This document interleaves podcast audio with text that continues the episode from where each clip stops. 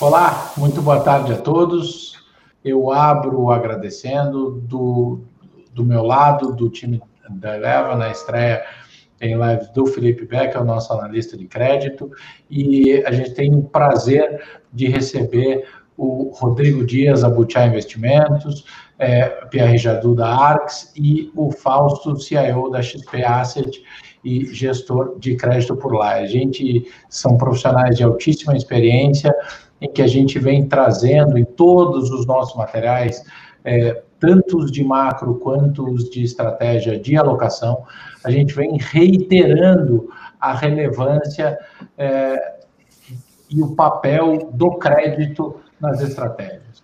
Há uma, há uma falsa verdade plantada por aí, a história de que a renda fixa morreu, agora é, o CDI é 2025 não tem mais renda fixa.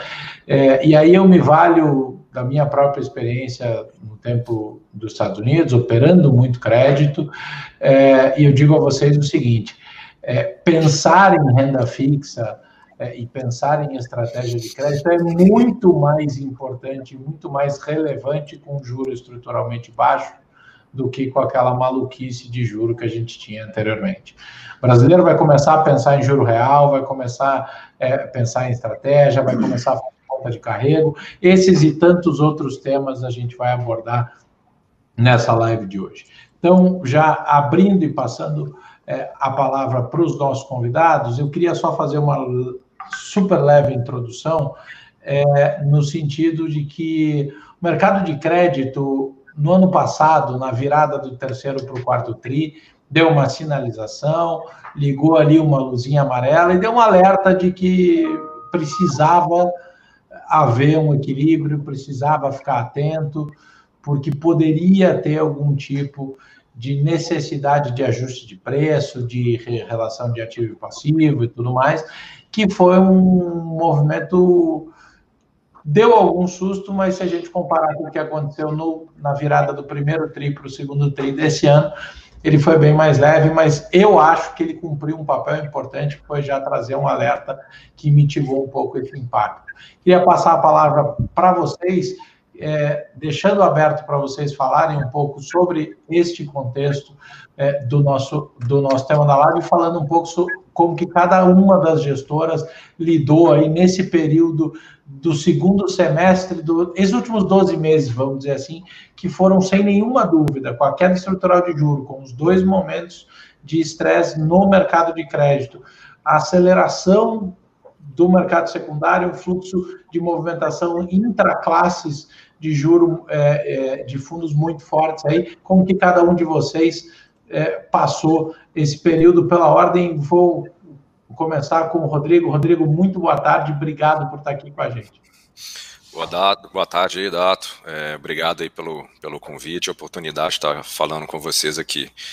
Bom, é, eu acho que você introduziu muito bem aí né, o cenário para crédito nos últimos 12 meses. Nós tivemos um, o segundo semestre do ano passado, né, passando por uma certa reprecificação dos ativos, já gerando uma oportunidade né, de carrego para diversos tipos de papéis de qualidade, é, e isso acabou se intensificando muito mais é, no que foi aí com a questão né, da pandemia do Covid, principalmente né, no, no mês de março, é, onde, de certa forma, os preços ficaram totalmente disfuncionais e as taxas, né, os spreads, de certa forma, como a gente começou a observar no mercado, estavam sendo negociados praticamente como se fossem papéis é, high yields. Né? É, do nosso lado, olhando por, pela Butiá, nós né, já procurávamos, já fazemos aqui uma gestão de risco bastante ativa dentro dos portfólios, a gente sempre manteve um nível de liquidez é, bastante elevado dentro das nossas carteiras, ou adequado né, com o nosso passivo, é, e ao mesmo tempo a questão da diversificação, tanto entre setores é, da economia, quanto também em títulos, é, talvez tenha minimizado um pouco desse impacto, apesar de ter sido algo né, é, um pouco é, não muito usual do que a gente observou aí talvez nos últimos 20 anos, né, é, desde o que foi ali 2002 o evento da marcação a mercado. Bom, é, a gente, vamos dizer que a gente também conseguiu colher frutos, né, com esse cenário, porque a partir do que foi o segundo, a segunda quinzena de abril, é, quando o mercado começou a se normalizar um pouco mais, nós conseguimos né, rotacionar bem a, as nossas carteiras, é, e diante desse cenário a gente conseguiu né, é, é coordenar bem o que era a duration, e ao mesmo tempo, nesse momento mais curto, a gente vem aumentando ela, e ao mesmo tempo elevando também o que foi a, a questão aí do nosso carrego dos fundos tá certo? Então, é, como você falou, a questão do crédito para o Brasil ainda é né, um, um, crédito que, de certa forma, comparado com os mercados envolvidos com menos liquidez, é, e, e dito esse cenário, acaba você tendo, às vezes, distorções do que é preço e o que é valor. Né? Então, a gente conseguiu ver bastante isso aí nos últimos 12 meses. Maravilha. O, Fausto, jogando a bola para você, você não só tem o desafio é, da posição de CIO e gestor de crédito, mas como de viver dentro aí do, do sem dúvida, do maior canhão de distribuição do mercado brasileiro, da, onde se transaciona um volume extraordinário na proporção do mercado total é, do mercado secundário. É, como é que você tem olhado? Como é que você tem sentido essa temperatura? Vamos na mesma linha dessa pegada aí que o, o, o como que você passou os últimos 12 meses e agora como é que você vem sentindo a, a temperatura desse mercado? Legal, Dato. Bom, boa tarde a todos, Rodrigo, Pierre, Felipe. É, eu acho que realmente é momento ímpar, né? É, quando a gente olha é, efetivamente a, mini crise que aconteceu no final do ano passado, e você mencionou bem, foi um alerta. E olha agora é, o pós-pandemia, né, o período pandemia e pós-pandemia. Olhando o copo meio cheio, é, eu não tenho a menor dúvida que foi super importante para mostrar para os investidores, para os agentes de mercado, que o mercado de crédito é bem diferente daquele que vinha sendo construído. E olhando o copo meio vazio, é que talvez a gente tenha interrompido, mesmo que momentaneamente, um ciclo muito virtuoso do mercado de capitais, né? um ciclo de alongamento é, de prazos para as empresas, de queda, de redução realmente do custo de captação. Quando a gente olha agora como é que o mercado de capitais e os bancos né, têm se posicionado, realmente um, um, encolhimento, né, tanto de prazos quanto de, de, de número de emissões, mas a gente entende que isso é passageiro olhando para esse período, Dato, o que, que eu acho super interessante é. Eu acho que ao longo dos últimos 12 meses, a XPA, no tocante, tocante ao crédito, ela foi é, um, pouco, um pouco mais conservadora. Tá? A despeito desse conservadorismo, é, ter, ter, ter, ter, feito preço né, para nós no período pandemia, mas a grande verdade é que o, o nosso segmento de investimentos acabou apanhando, apanhando bem pesado. Mas, de toda forma, cara, é, apesar da gente estar inserido né, dentro de um grupo que é uma grande plataforma de distribuição, é, a gente na XPA Asset tem uma autonomia que nos permitiu tomar algumas decisões importantes ao longo dos últimos 12 meses. É, a primeira coisa que a gente fez foi entender que o alongamento que estava sendo proposto é, por alguns entes de mercado, né, por algumas empresas, por alguns distribuidores, é, não estavam se traduzindo em mais prêmio. Então a gente olhava esse negócio e entendia que era momento, né, que era uma, um, um momento de sim se permitir um alongamento de prazos para as companhias, mas que esse negócio deveria ser seguido com mais prêmio. E quando a gente olhava né, curva de captação ou de um determinado setor, ou até mesmo de uma empresa, há empresas no Brasil que já conseguiram construir suas curvas de captação, suas curvas de crédito, não fazia muito sentido você sair de uma duration de 3 para 5, para 7 anos até, porque você ia coletar pouco prêmio. E quando a gente ainda identificava que as condições macro, sobretudo é, de Selic, né, apontavam para uma Selic mais baixa e que ainda havia um certo como é que eu posso dizer? Ainda tinha uma. É, o mercado ainda conseguia é, financiar algumas empresas e operações no, nos ativos 100% pós-fixados, né, nos, nos, ativos 100% indexados ao CDI, né, naquele ativo que, que você tem ali uma relação íntima com o CDI, muito próximo ao CDI. a gente também ficava um pouco cético. A gente não entendia por que, que o mercado, com a Selic cadente, com projeções de inflação cadente, ainda continuava é, a financiar determinadas operações em empresas no percentual do CDI. E a gente tomou a decisão de fechar alguns mandatos para captação.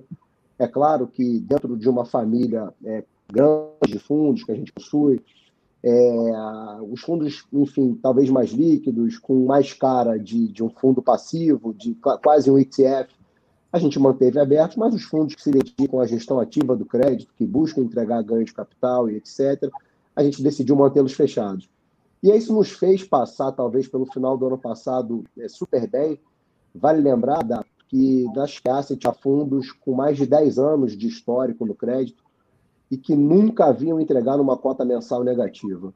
E a gente conseguiu passar com esse histórico no final do ano passado, onde a gente percebeu que alguns entes de mercado é, tiveram esse, é, essa performance ruim, a gente conseguiu passar, mas chegou agora na, na, na, pandemia, a gente efetivamente sofreu bastante com a abertura dos spreads, que na minha visão, ela foi, é, ela, ela realmente deveria acontecer, porque você tem uma situação de aversão ao risco, você tem uma situação de necessidade de liquidez por alguns investidores, mas não da forma como veio. E a gente percebeu que alguns setores e emissores, a gente vai abordar isso aqui no nosso papo, tiveram realmente é, um overshoot né, dos seus spreads, papéis de setores, poxa, super resilientes, geradores de caixa, no caso de utilities, né, de empresas de setor elétrico, os spreads saindo de 100 pontos base para 400.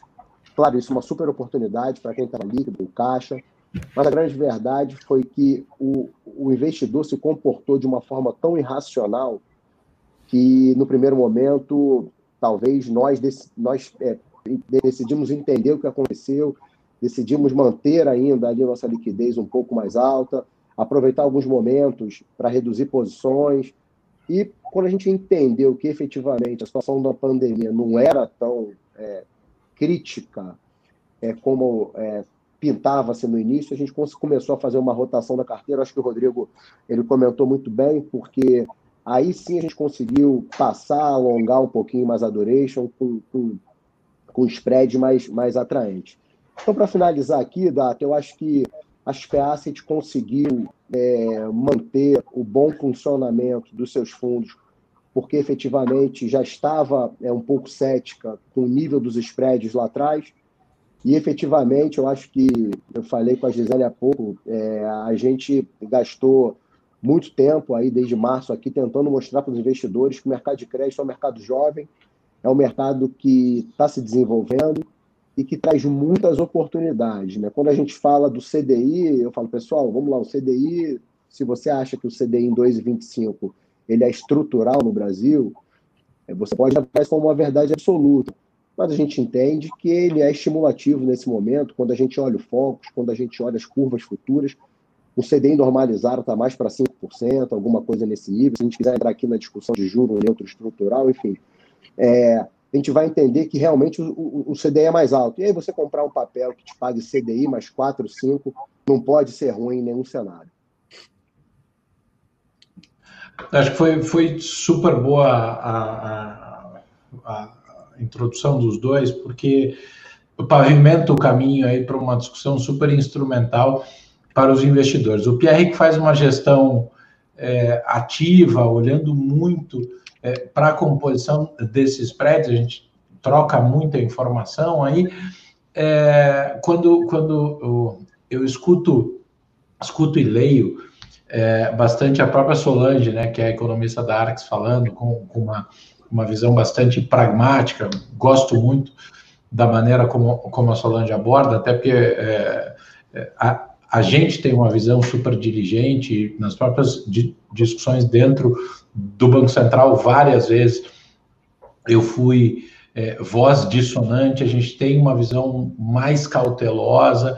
É, não acho que a gente está pronto pelo conjunto da obra, e a gente já, já, entra nisso para ver é, essa Selic, a palavra que o Fábio usou, né? Você acha que é, do, é, é é, que o Fausto usou, perdão, é, foi perfeita. Acha que 2,25 é estrutural? É, assim, ainda assim a gente tem que pensar como esse prêmio se comporta. E estes movimentos podem ser que estejam apresentando ao investidor brasileiro o conceito de verdade do que é risco soberano, do que é high grade, do que é high yield, ou seja, é, é, o ajuste desse mercado e trazer racionalidade para ele, né, Pierre, pode, pode começar a separar efetivamente na percepção do próprio é, investidor as diferentes caixinhas de crédito. Uhum. Sim, é, bom, eu acho que assim, o mercado ele está passando por uma evolução, né? Então a gente teve um crescimento muito forte ali na parte de fundos é, high grade aqui no Brasil, né, nos últimos anos. É, e eu acho que essa crise agora foi o primeiro teste aí é, de verdade dos fundos, é, onde todo mundo sofreu. Acho que praticamente ninguém passou ileso aqui, principalmente é, agora na pandemia do Covid, né? No final do ano passado teve um chacoalho, é, mas de maneira geral acho que que todo mundo passou relativamente bem, não, não teve nada mais dramático, e agora realmente foi um movimento muito violento, né, de abertura. É, e eu acho que tem o lado negativo, obviamente, é, principalmente para os gestores, que foi um período difícil, né, a gente teve que fazer um trabalho bastante forte é, de gestão de liquidez e risco dentro das carteiras.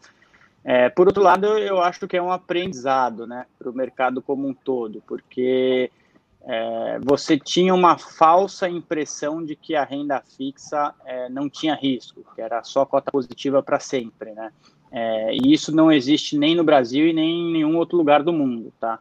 É, em compensação, assim, por mais que a gente tenha tido uma abertura muito forte de, de spreads, eu acho que vale a pena salientar um ponto é, e que eu acho relevante no nosso mercado, é, que para mim foi foi uma coisa bastante positiva é que a gente não teve nenhum fundo que teve de fechar para resgate, né? nenhum fundo relevante no mercado, tá? E isso mostra que de certa forma as carteiras é, elas não estavam sendo montadas é, de maneira irresponsável, em sua grande maioria, né? É, ou que o nosso mercado realmente é tão ilíquido quanto as pessoas falam, tá? Porque se você pegar até no cenário uh, no mercado americano, você teve alguns fundos de money market que são equivalentes aos nossos fundos é, DZRD1, aí vai com mais liquidez, eles tiveram que ter aportes dos seus sponsors, né, que investiram dentro do fundo para dar liquidez para os cotistas que estavam pedindo resgate, tá? É, além disso, a gente teve ao redor do mundo inteiro ações de banco central é, dando liquidez para o mercado de crédito, é, coisa que a gente não teve no Brasil. Quando, quando o Banco Central aprovou é, a, a, a, lei que permitia com que ele acessasse o mercado de crédito é, já não havia mais necessidade, o, o, mercado já tinha se estabilizado e, e a liquidez já tinha voltado.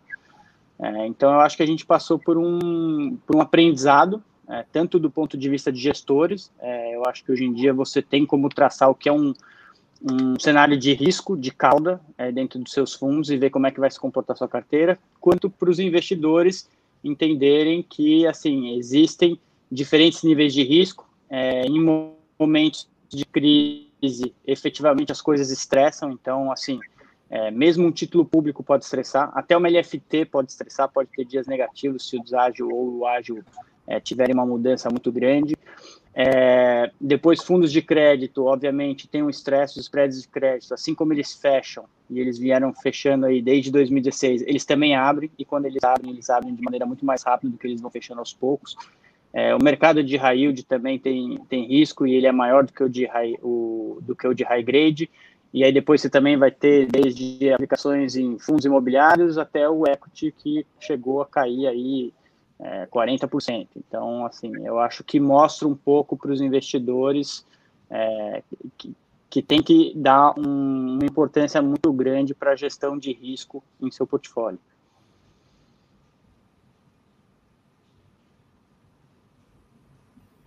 Felipe. Boa tarde, pessoal. Tudo bem? Obrigado pela participação de todos. Uh, concordamos 100% com tudo que foi dito. Nós temos uma visão muito semelhante aqui na Eleven com relação ao mercado de crédito privado. Uh, inclusive, no mês de março e abril, nós começamos a divulgar e fazer uma, um acompanhamento diário sobre os papéis de crédito, que nós enxergávamos que realmente os preços não condiziam com os riscos daqueles papéis. Nós divulgamos três relatórios. E, felizmente, o mercado, desde então, vem, vem reduzindo os spreads em relação aos papéis soberanos, né, o que mostrou extremamente assertivo uh, a nossa visão naquele momento, embora a incerteza fosse muito grande. E a gente acredita realmente que essa janela de oportunidade com juros baixos faz com que o mercado de crédito surja como uma grande oportunidade na renda fixa. Então, quando nós começamos a conversar internamente sobre qual título que colocaríamos na live, surgiu a ideia realmente de falar sobre o CDI. Porque constantemente a gente tem escutado que a renda fixa morreu, mas a gente discorda completamente. A gente acha realmente que o CDI, hoje, ele não pode ser mais um benchmark para o investidor, precisa buscar alternativas no mercado de renda fixa. E a gente acredita realmente que o mercado de crédito hoje apresenta grande oportunidade. Ah, por mais que os spreads tenham reduzido em relação aos meses anteriores, ali principalmente de abril para cá, a gente acredita que o mercado deva voltar a ficar aquecido agora no segundo semestre. Uh, gostaria de perguntar para o Fausto como é que ele enxerga nesse momento de juro baixo, 2,25 a Selic, por que, que o investidor precisa enxergar, ou, ou, ou pelo menos olhar para o crédito corporativo nesse momento de juro baixo, uh, sabendo que ele vai tomar um risco de crédito de uma companhia no mercado local, e qual o ganho que ele pode ter? Quando vocês falam em carrego, o que, que significa esse carrego para o pessoal que está nos assistindo, para ficar de maneira mais, mais clara? O que, que é o carrego que vocês falam? Legal, Felipe. É, ótima, ótimos pontos. É, eu falei muito disso, né, sobre CDI e renda fixa. Hoje, inclusive, eu falei com uma turma sobre isso. E é, é muito engraçado porque é, é, é, intuitivo, né? Quando você tem ali um, o juro caindo para patamares baixos, né? E aqui no Brasil a gente tem que lembrar que esse negócio começou ali a partir de 2016, pós impeachment da presidente Dilma, e a gente é, entrou num ciclo de queda de Selic que já, já dura quatro anos. Obviamente, intuitivamente, o investidor precisa buscar outras alternativas para rentabilizar seu patrimônio. A gente não tem a menor dúvida, corroborando com o que você falou, que dentro da renda fixa, os ativos é, de crédito talvez sejam é, os mais indicados, porque é, é, às vezes o investidor, né, por preconceito, né, por desconhecimento, ele, ele, ele, não, ele não tem uma debenture é, de uma empresa de primeira linha listada em bolsa, mas tem um equity. E é por desconhecimento, né? O cara acha que está tomando mais risco, o cara acha que a empresa é, pode não pagá-lo, mas o cara continua tendo Então, eu acho que é, a alternativa ao crédito, ela demorou a se desenvolver no Brasil por conta, naturalmente, do juro anômalo que a gente praticou durante muito tempo. Né? O cara não precisava fazer nada na renda fixa, comprava um título público e levava ali 10%, o famoso 1% ao mês, né? 12% ao ano, enfim, comprando qualquer papel, qualquer cenário de volatilidade, porque ele comprava, carregava esse negócio e, no final das contas, tinha um bom retorno. Então acabou que o crédito né, acabou se tornando mais jabuticaba no Brasil, porque é, o juro muito alto inibia né, é, o investidor de tomar esse tipo de risco. Mas agora esse negócio mudou.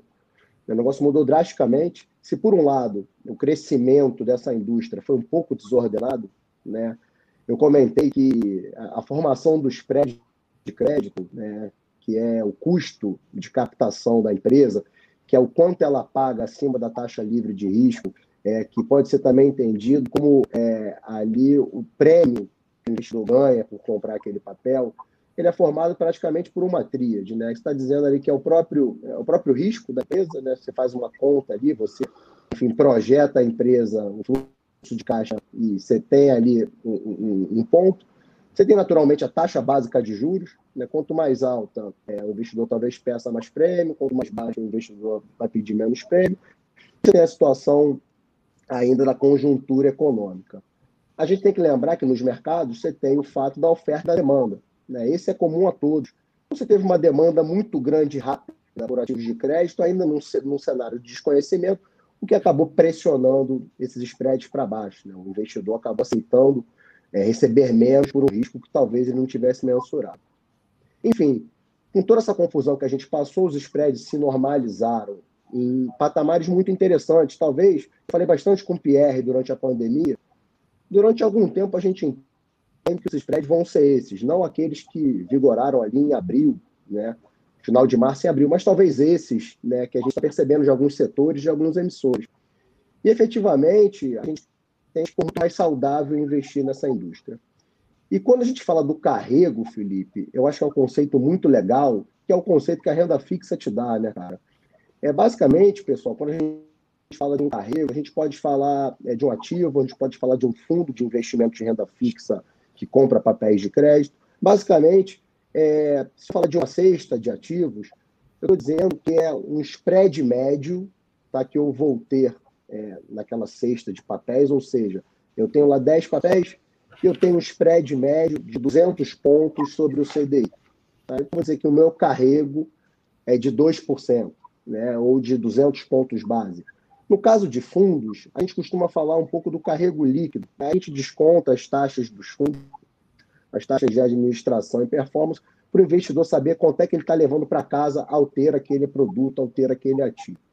Então, o carrego que no passado, recente, estava né, rodando ali é, por volta, pegar os fundos de crédito, os fundos mais líquidos, esse carrego estava rodando por volta de 50 pontos base, eu quero dizer, pega a carteira do fundo, pega o spread médio dessa carteira, tira as taxas de administração do fundo quanto o investidor estava levando para casa. O investidor estava levando para casa 50 pontos base, meio por cento ao ano, o que nos parecia um pouco balanceado dentro do risco que ele estava correndo. Pós-pandemia, eu falo, a gente vai olhar o copo meio cheio. Esse carrego foi para mais de 200 pontos base. Né? Então, você está no spread médio, você tira a taxa de administração e você vai levar para casa é, esse retorno por estar carregando aquele risco. Então, realmente, Felipe, eu acho que é um conceito que deveria é, é, ser mais espalhado no mercado, e eu não tenho a menor dúvida que isso está acontecendo. Tá? É, tem um ponto super interessante que você citou da percepção do investidor ser muito di diferente, muito dispar entre o, o, crédito e o equity.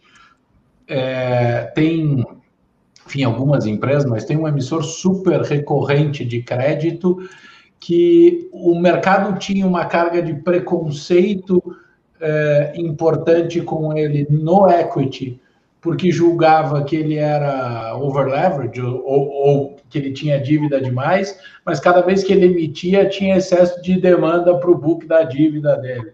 Então é, é, é, é muito curioso mesmo o, o, este comportamento e essa, é, e essa situação. É, Rodrigo, é, queria te perguntar um pouquinho como que vocês escolhem os papéis. Qual é o processo de análise? Qual é o processo interno? O que, que envolve o trabalho do, do gestor para escolher os papéis que vão fazer parte da tua carteira? Ah, bacana, Dato. É, boa pergunta. É, na verdade, a gente tem um processo aqui bastante rigoroso e longo para a questão de aprovação aqui é, de um título para aquisição, tá? A gente inicia com ele fazendo todo o que seria uma checagem de compliance, ou seja, é, fazendo toda a validação com relação é, da empresa em termos de governança, em termos né, de acionistas, é, em termos de histórico, né, se é bom pagador ou não, é, entra aquela parte jurídica, inclusive analisando a questão né, da, da é, das escrituras e coisas é, relativas à, à, emissão da operação.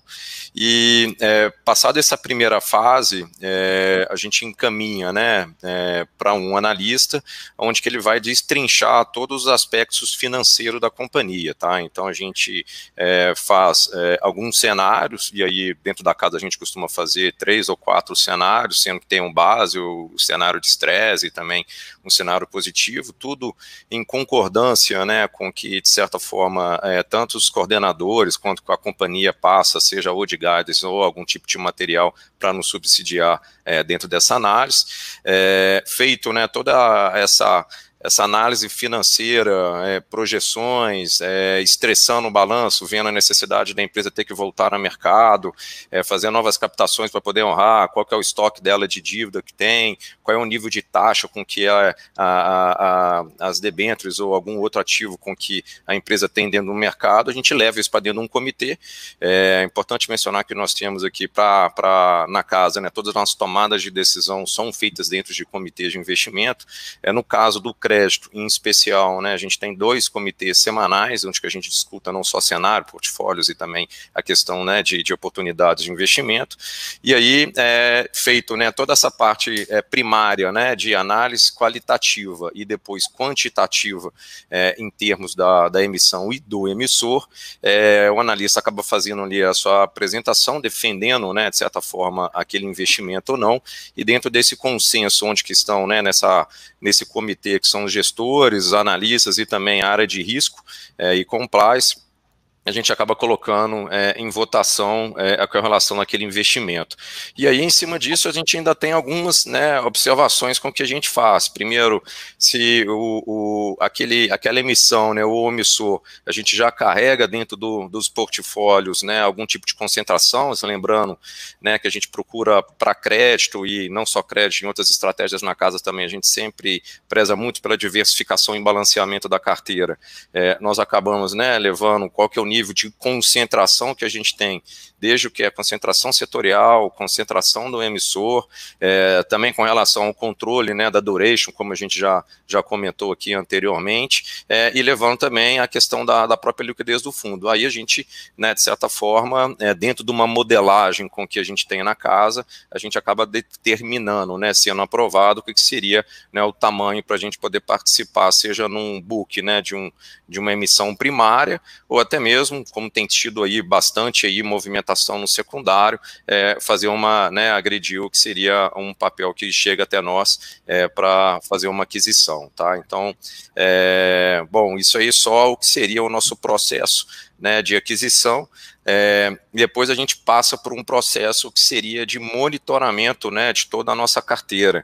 É importante mencionar que nós né, temos aqui um time é, extremamente especializado e qualificado, com que a gente acompanha né, o que não só os resultados trimestrais com frequência, mas também né, sempre em contato com as empresas investidas, procurando saber ali que seriam novos projetos, os CAPEX, né, novas é, ideias de é, com relação estratégica das companhias, é, sempre tentando né, antecipar qualquer movimento com que a companhia possa estar. Lembrando que o crédito, é, ele por ser bastante sensível, né, um pouco diferente é, do equity, é, a gente sempre procura tentar antecipar algum movimento, seja né, por uma questão de deterioração da qualidade e risco de crédito daquela companhia, ou até mesmo o contrário, né, ou seja, uma melhora né, de uma percepção do mercado com, com aquela empresa, podendo até a gente aumentar uma posição com uma expectativa de é, ganhar no fechamento né, da curva de spread é, daquele papel.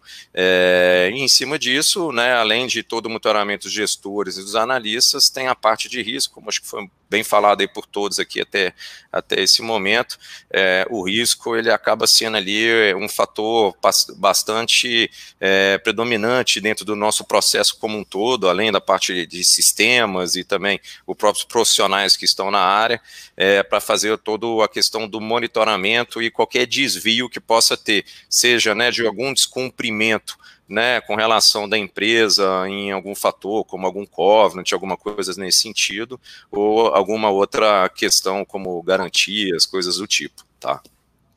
Maravilha. É, é, é Pierre, duas perguntas em uma.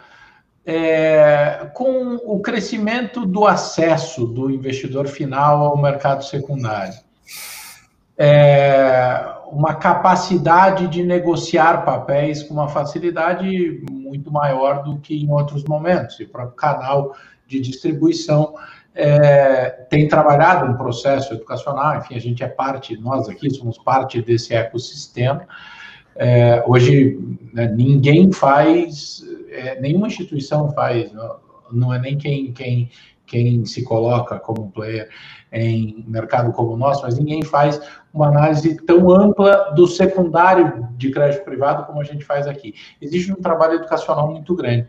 É, mas o, queria que você trouxesse a tua visão de como você faz a gestão do giro da tua carteira de crédito e já é, uma vez falando isso já passasse para o investidor é, qual é a diferença entre ele que consegue acessar é, o mercado secundário de crédito qual é a diferença entre ele fazer ele mesmo ou ele é, é, ou ele alocar um, um, um recurso em um fundo de crédito, por exemplo. Tá, em relação ao mercado de crédito, para a gente ele tem o, o mercado secundário, né? Para a gente ele tem duas principais funções, tá? É, a primeira é a gente conhecer melhor qual que é a real liquidez dos nossos ativos?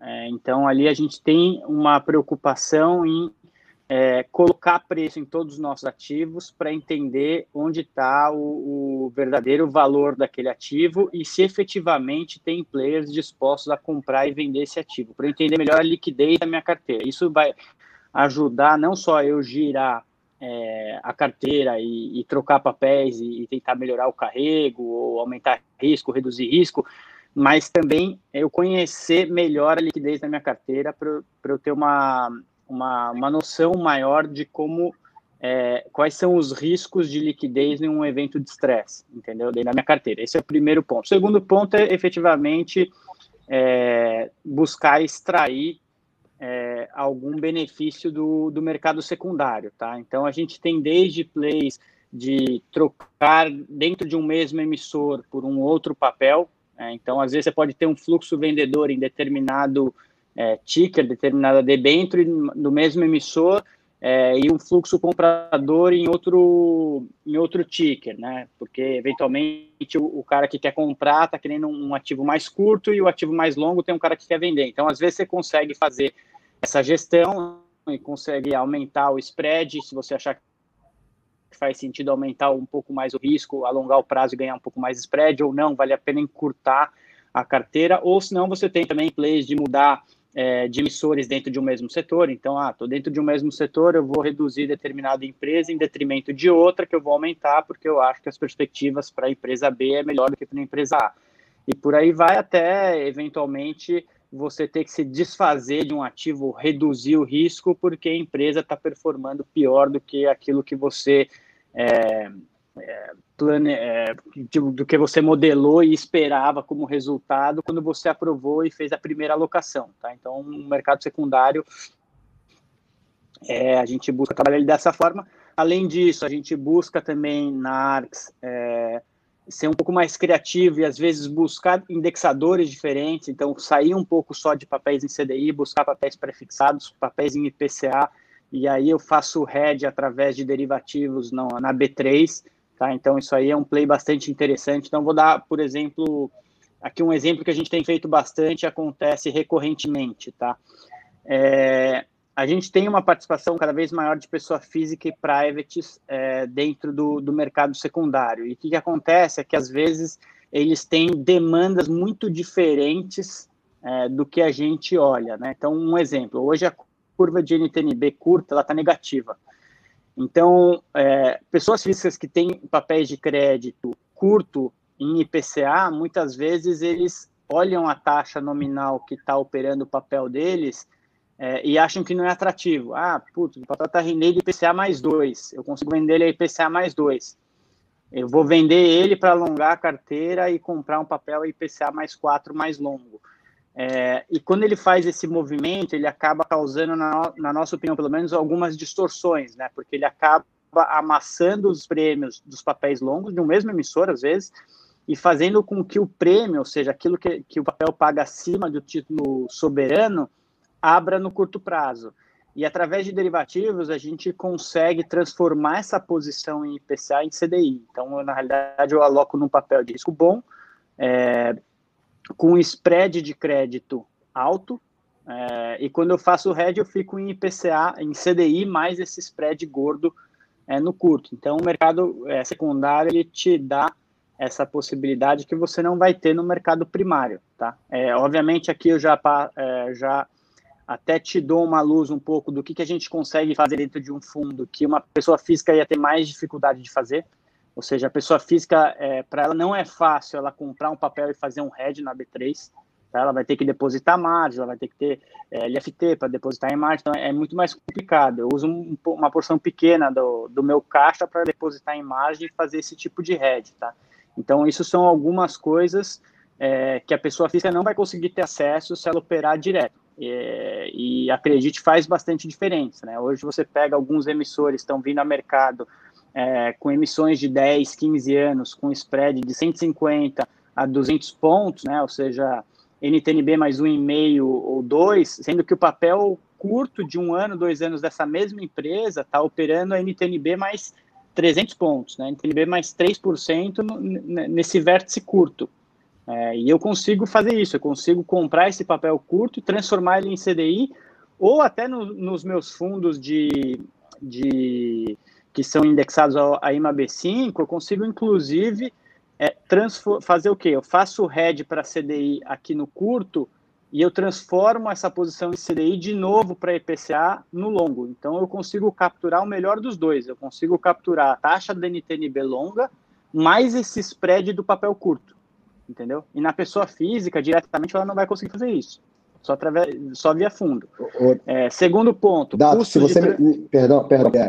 Eu ia complementar, mas, mas eu espero terminar, perdão. Manda bala se quiser, faltou. Vai lá, vai lá, Fausto.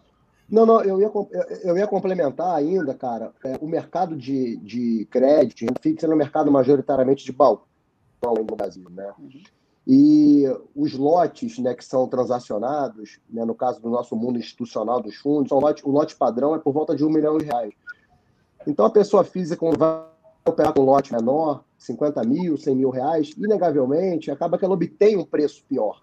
Né? Então, a gente não tem a menor dúvida que a gente consegue é, melhores preços né, pelo tamanho de posição que a gente opera. Né? Isso é um grande diferencial, porque como o mercado de balcão ainda permite algumas arbitragens, o, Pierre acabou de dizer aqui algumas, é, então acho que a questão do lote é super importante. Né? A pessoa física realmente acaba tendo acesso pior a preço do que nós, gestores de fundos.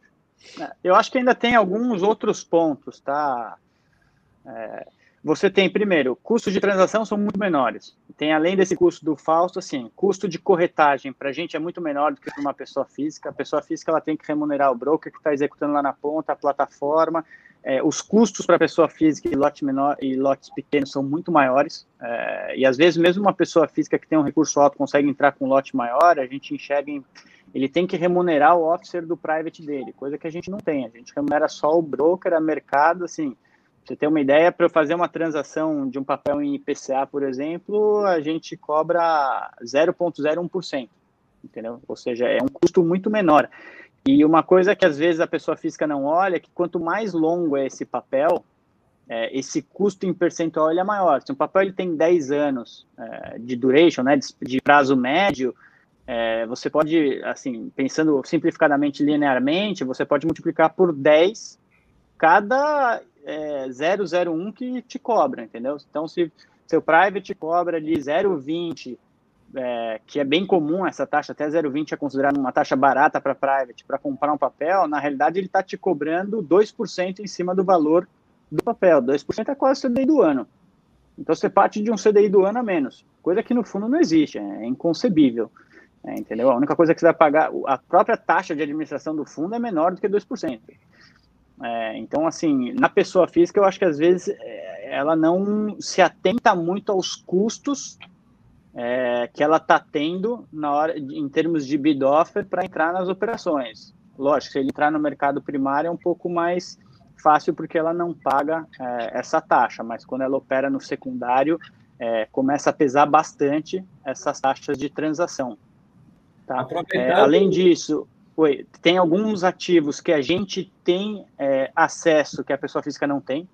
Então, principalmente se for um investidor que não é qualificado, isso faz bastante diferença, tá?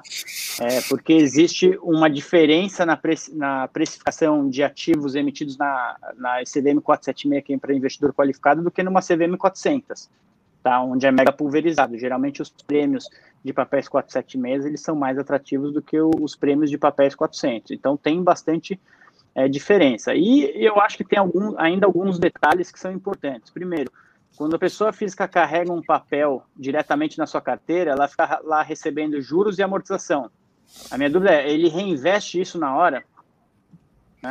Porque isso aí fica dinheiro parado. Ele não faz a, conta de quanto que esse dinheiro parado está deixando de render. No fundo, todos os reinvestimentos são automáticos.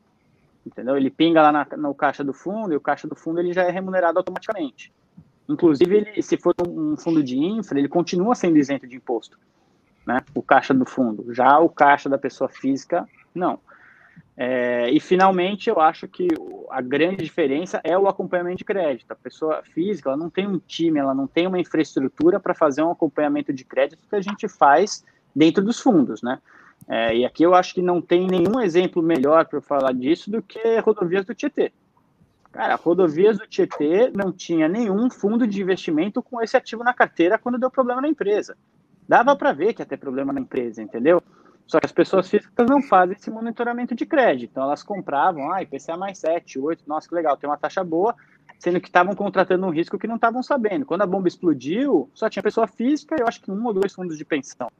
Entendeu? É, e aí, todo aquele pequeno ganho que você quis ter, porque você não quis pagar uma taxa de administração, você vai perder tudo isso e muito mais.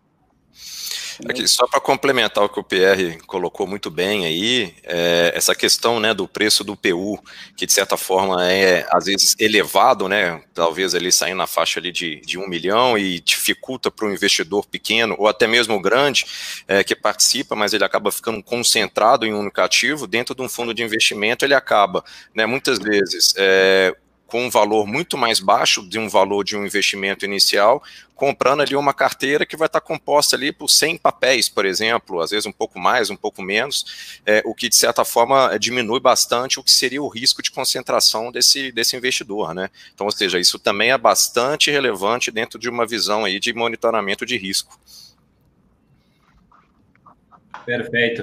Uh, fazendo um gancho em tudo que foi comentado, quais setores hoje vocês enxergam como mais atrativos para alocação, quais vocês estão evitando e para o segundo semestre, como vocês estão vendo o mercado? Acredito que a gente ter, nós teremos uma janela relevante de emissões aí a partir do mês que vem.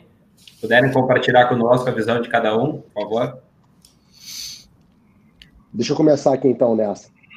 É, eu acho que é o seguinte, Felipe, é, inegavelmente para o crédito, é, a gente tem que é, a nossa divisão setorial ela vai muito em relação aos fundamentos de cada um deles. Né? Então a gente sabe que setores que têm uma ciclicalidade maior, ou seja, setores que dependem mais do ciclo econômico, é, são setores mais arriscados para o crédito. Né?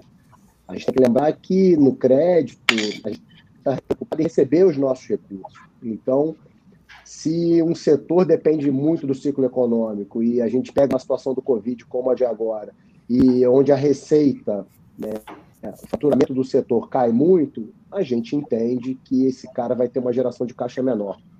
Né? Então, talvez esse é um setor que deva participar menos das carteiras dos fundos de crédito. Por outro lado, são setores que, para acessar esse mercado, deveriam pagar mais spread. Então, eu acho que o ponto que o Pierre comentou, que o próprio Rodrigo também trouxeram, sobre análise e monitoramento, nesse setor vão se fazer, é, talvez ainda mais importante, que talvez setores é, mais geradores de caixa, com receita, com geração de caixa mais previsível, no caso do setor elétrico. É, falamos aqui de uma concessão rodoviária, no caso da rodovia Tietê, sem dúvida, as concessões rodoviárias também são, é, é um setor super regulado, mas que sofre também. Você tem ali é, o tráfico que ele também é, acaba sofrendo em determinados, determinados ciclos econômicos. Então, na minha visão, é, a divisão setorial é super importante. É, é, no balanceamento de um portfólio de crédito, você vai pender a ter uma exposição maior a setores menos cíclicos, com geração de caixa mais resiliente, e, obviamente, dentro do, do padrão de risco do fundo, dentro do que o gestor acredita, né, dentro do que o gestor, gestor faz de análise, é, esse negócio é, vai ter uma diferença. Eu acho mais interessante é quando você vai investir em determinado emissor, é, a gente tem que fazer sempre o paralelo com a renda variável. Eu acho que o Dato perguntou como é que o Rodrigo fazia a análise. Eu acho que a análise de crédito, ela cada vez mais é, é muito próxima da análise de renda variável. A gente está analisando o emissor, a gente está analisando a empresa. Então a gente precisa saber é, como é que o management é, tem relação com a empresa, como é que os controladores da empresa se comportam em determinadas situações. É, enfim, levar de fato, fazer uma análise qualitativa e quantitativa né, da companhia para saber se determinadas situações esses caras é, vão conseguir te pagar ou vão ser é, fair, né, no sentido de sentar contigo e falar: oh, pessoal, tive um problema aqui no, no, no ciclo econômico, o meu faturamento cai muito, eu preciso de um pouco mais de prazo, em contrapartida, eu vou te dar uma garantia, eu vou te remunerar mais é, no teu papel. Então, acho que é, a análise né, vai ter papel preponderante dentro de cada setor para você carregar o risco nas suas carteiras. O... É perfeito, porque o, o, o... tem, uma, tem uma diferença para o investidor entender entre, é, é, e o nosso desafio aqui, é, aliás, eu acho que isso não é parte do nosso desafio, isso é parte do nosso diferencial. Ter um time de crédito e é, apoiado por um time de equity tão grande ajuda demais a gente aplicar toda a análise que o equity tem, que o setor tem, que a análise de risco, quando você tem commodity envolvida, ou ciclicalidade, ou, ou, ou aquilo que faz diferença no business, enquanto o equity está olhando para maneira de trazer a valor presente fluxos de caixa indeterminados, longe, futuros, é, o crédito aproveita dessa inteligência e desse stress test feito é, para esta modelagem, tentando acomodar é, o risco daquela, é, é, daquela decisão de investimento que tem um horizonte temporal pré-definido, está marcado no tempo qual é a tua janela é, é, de exposição, mas é, gostei muito de ouvir esse ponto sobre a, a, a como, como você traz é, o componente de uma análise análoga é, à de equity, Fausto. O, tem uma pergunta Perfeito. do chat. É, obrigado para o Alexandre Barreto, obrigado por estar assistindo a gente, Barreto. É, o mercado sinaliza uma nova rodada de emissões as taxas do cenário atual pode ser visto como uma oportunidade? E aí ele pergunta sobre a ótica do emissor, é, é, por, por, por estar trazendo aqui a, a, a, janela de oportunidade de quem capta, de quem é um emissor recorrente de dívida. Rodrigo, o que, que você acha? Eu acho que sim. É, como foi falado aqui, é, talvez o primeiro semestre do ano passado tinha sido mais um período errático, né, em termos é, do que eram saíram as emissões, é, foi comentado aqui no ponto de vista né, do mercado bastante comprador. É, Hoje eu entendo que a nova normal é o que, de certa forma, está sendo negociado, tá? Então, de fato, é, nós enxergamos aí um nível de spread condizente, é, não só com um cenário macro, mas também com, de certa forma, é o que a gente acaba vendo um pouco aí é, no mundo. É, e temos que pensar também que para as empresas, elas acabam sendo bastante é, interessante olhando do ponto de vista depois de consolidação de mercado, é, de crescimento, novos projetos, e para a gente ter uma taxa de, é, né, de risco soberano ainda extremamente baixo, apesar de que a gente for olhar ela mais, uma vértice mais longa, ainda temos aí uma inclinação, ainda estamos um nível historicamente muito, muito baixo. Então, se você for olhar em termos de custos financeiros, né, que a companhia tem hoje, com detrimento do que era há quatro anos atrás, há dez anos atrás, é um nível de, é, de custo financeiro, ou seja, de serviço da dívida, muito mais baixo, tá certo? É, e aonde que ela tem um mercado de capitais muito maior. Então, antigamente você tinha um nível de concentração de emissores é, extremamente, né, um mercado restrito, ou seja, poucas companhias tinham acesso ao mercado de capitais. Isso aí veio se ampliando. É, lógico que a gente ainda vê é, algumas empresas que são as que mais estão acessando o mercado, mas isso aí, esse funil, hoje a boca dele é muito mais largo do que no passado, e é muito mais barato, de certa forma, né, você está acessando o mercado é, financeiro de capitais do que propriamente o que seria o crédito bancário, né? Ou seja, é, os bancos cada vez mais estão dando um foco né, ao crédito bancário, que seria ali mais né, aquela média é, e talvez aquela empresa que seria um pouco, né, uma régua um pouco mais baixo, e deixando né, esse mercado de last cops aí, é, de certa forma, mais para o mercado de capitais, é, inclusive com a saída de alguns bancos públicos como o BNDES. Então eu vejo como extremamente oportunístico, sim, é, para as companhias, e de certa forma a gente tem é, escutado, né, conversando aí né, com os bancos de investimento, os coordenadores, que talvez esse segundo semestre aí o mercado primário volte volte com mais pujança. E para quem gosta de olhar equity, né, e, é, é, e para as empresas listadas que, que pensam as suas emissões, é efetivamente uma janela em que se consolida uma distância muito grande do custo de dívida para o custo de equity. Né? Então, é uma decisão sensível ali, enquanto se tem uma oferta de dinheiro tão grande. Acho que o segundo semestre vai demandar, é, vai abrir espaço para muita coisa, mas vai demandar um, um, um, raciocínio estratégico dentro das companhias para ver que tipo de recurso ela vai acessar no mercado. Gente, papo bom normalmente é, passa rápido, com, com, com tanta gente, com, com uma vida para contribuir aí mais rápido ainda. Nosso tempo quase foi. Eu queria agradecer demais a presença de vocês e abrir para que vocês deixassem um recado, cada um é, aquilo que acha importante, é, que o investidor leve consigo como, como mensagem. Vamos, vamos, vamos começar pelo Fausto, e aí a gente, a gente roda nas considerações finais. Legal, obrigado mais uma vez, Dato, Felipe, Pierre, Rodrigo. Acho que é só o começo, acho que tem muito assunto legal para a gente falar. Você falou sobre custo de equity, custo de dívida. É, o crédito ele não se concentra no high grade. A gente tem visto é, algumas estruturas de dívidas menino, enfim, é, muito muito emissor conseguindo emitir dívida para o equity. Enfim, eu acho que aqui o nosso assunto vai ser infinito, então a gente tem que marcar mais vezes. A consideração que eu queria deixar, Dato, é, vai ser até mais, mais é, vai ser mais lugar comum mesmo. É, pessoal, assim, a renda fixa não acabou. A renda fixa ela vai continuar tendo a sua importância para qualquer portfólio de investimentos.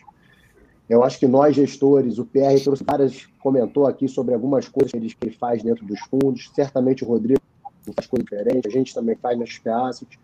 Então, acho que a renda fixa, com o juro baixo, ela traz muito mais oportunidades para todo mundo. Né? Assumir determinados riscos, conseguir rentabilizar melhores portfólios com uma, uma volatilidade mais baixa, compondo realmente um retorno de longo prazo diferenciado. Então, é deixar aqui a mensagem que a renda fixa continua a existir, continua sendo interessante e o crédito, vocês podem ter certeza que vai continuar a trazer boas oportunidades e a gente não tem a menor dúvida que o que passou ficou para trás e a gente tem que olhar para frente com uma grande oportunidade no mundo de investimentos. Obrigado. Pierre, por favor, palavra tua. Bom, queria agradecer a todos por poder participar aqui do, da discussão. É sempre muito interessante poder participar dessas lives é, e ouvir a opinião de outros gestores e de vocês também, poder ter esse canal de comunicação com os investidores, né? É, eu acho que uma mensagem que eu gostaria de passar aqui é é, não, a renda fixa não morreu, que nem a gente está lendo diretamente. Isso aí, quem fala isso realmente é uma baboseira. É, primeiro que o renda fixa globalmente, onde o juros está zero, é o maior mercado, continua sendo e continuará sendo. É, então, não, a renda fixa não morreu. É, na minha opinião, nem o CDI morreu. É, na realidade, a única coisa que morreu é a mentalidade do, do, investidor brasileiro, onde ele simplesmente colocava o dinheiro na poupança ou num CDB de banco grande, ganhava 70% do CDI e aquilo estava ok porque a taxa de juros era 14, 15%. Isso de fato vai demorar para voltar, na nossa opinião, e isso vai exigir que o investidor ele efetivamente comece a olhar para o mercado, para o seu portfólio e, e de fato comece a, a diversificar a sua carteira. Então, ele vai ter que buscar, assim, classes de ativos mais arriscadas, como renda variável, até fundos imobiliários, para um crédito high yield, um crédito high grade também e uma parcela de título público. Ele vai ter que montar uma carteira diversificada para ter um retorno é, que pelo menos ganhe da inflação. Então, o que morreu, na minha opinião, é aquela facilidade de que se tinha, né? Aquele comodismo de ah, joga ali na poupança, joga zero no seu CDBzinho lá do Itaú Bradesco a 90% CDI, não precisa fazer mais nada, porque se eu ganhar 1% ao mês aqui tá maravilhoso. Isso de fato não tem mais. Você quer ganhar 1% ao mês, vai ter que correr muito risco. É, então, eu acho que vai ficar cada vez mais importante o conceito de diversificação da carteira. Então, não se trata de, ah, agora o juros está baixo, vamos 100% para o risco, quando o juros está alto, sai 100% do risco, tá? É, primeira coisa, é, a sua alocação ela não depende da taxa de juros, tá? O seu perfil ele não muda porque a taxa de juros caiu ou ela subiu, e quem faz isso sempre toma ferro, porque o, o todos os ativos é, do mercado, eles são precificados com base na taxa de juros. Então, na, na hora que a taxa de juros despencou, obviamente as, as ações vão ter subido porque já está embutido no preço delas. Então, se você simplesmente shiftar toda a sua carteira para equities, você pode ter certeza que você vai estar tá comprando num preço relativamente high. Quando vier uma, uma um estresse, você vai ter uma perda gigantesca e não vai nem ter capacidade, e aqui a palavra correta, de rebalancear o seu portfólio quando tem movimentos muito grandes no mercado. Então agora é o momento de você ter um portfólio diversificado. Agora e para frente também, dependente da taxa de juros. Acho que Beleza. essa eu acho que é a principal mensagem aqui que eu teria para passar para os investidores. Beleza, Pierre. Rodrigo, tua palavra. Uh, primeiramente, queria agradecer aí a todos os amigos aí da, da Eleven, né, a, também aqui ao Pierre, ao Dato e também ao, ao Felipe e o Fausto.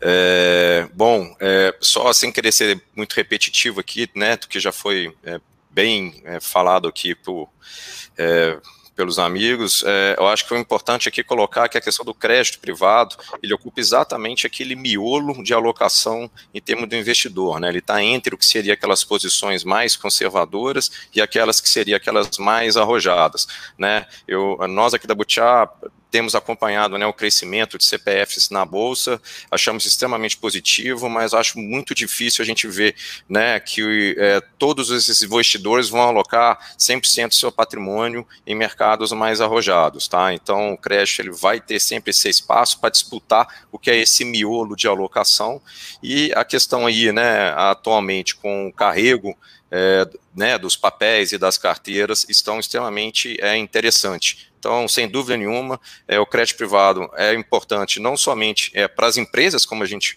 comentou aqui, é, né, que veio uma pergunta, como também pelo lado do investidor, por ser aquele investimento, né, talvez um, dois degraus acima daquelas posições mais conservadoras. Tá? Maravilha. Felipe, obrigado aos três, Fausto, Pierre, Rodrigo, mais uma vez. Acho que a gente compartilhou muito conhecimento e eu estou no time do Fausto. Tem, tem, tem papo é, é, para não parar nunca mais. Eu acho que essa relação de puxar essa mescla de, de, de equity de dívida para mostrar para o investidor a simbiose dessa relação pode ser super importante. Um abraço a todos os que participaram. Até a próxima. Valeu. Você ouviu mais um podcast Eleva. Fique por dentro de todas as informações mais relevantes do mercado é só se inscrever no site www.elevenfinancial.com ou seguir a Eleven em qualquer uma das redes sociais. Esperamos você no próximo podcast Eleven.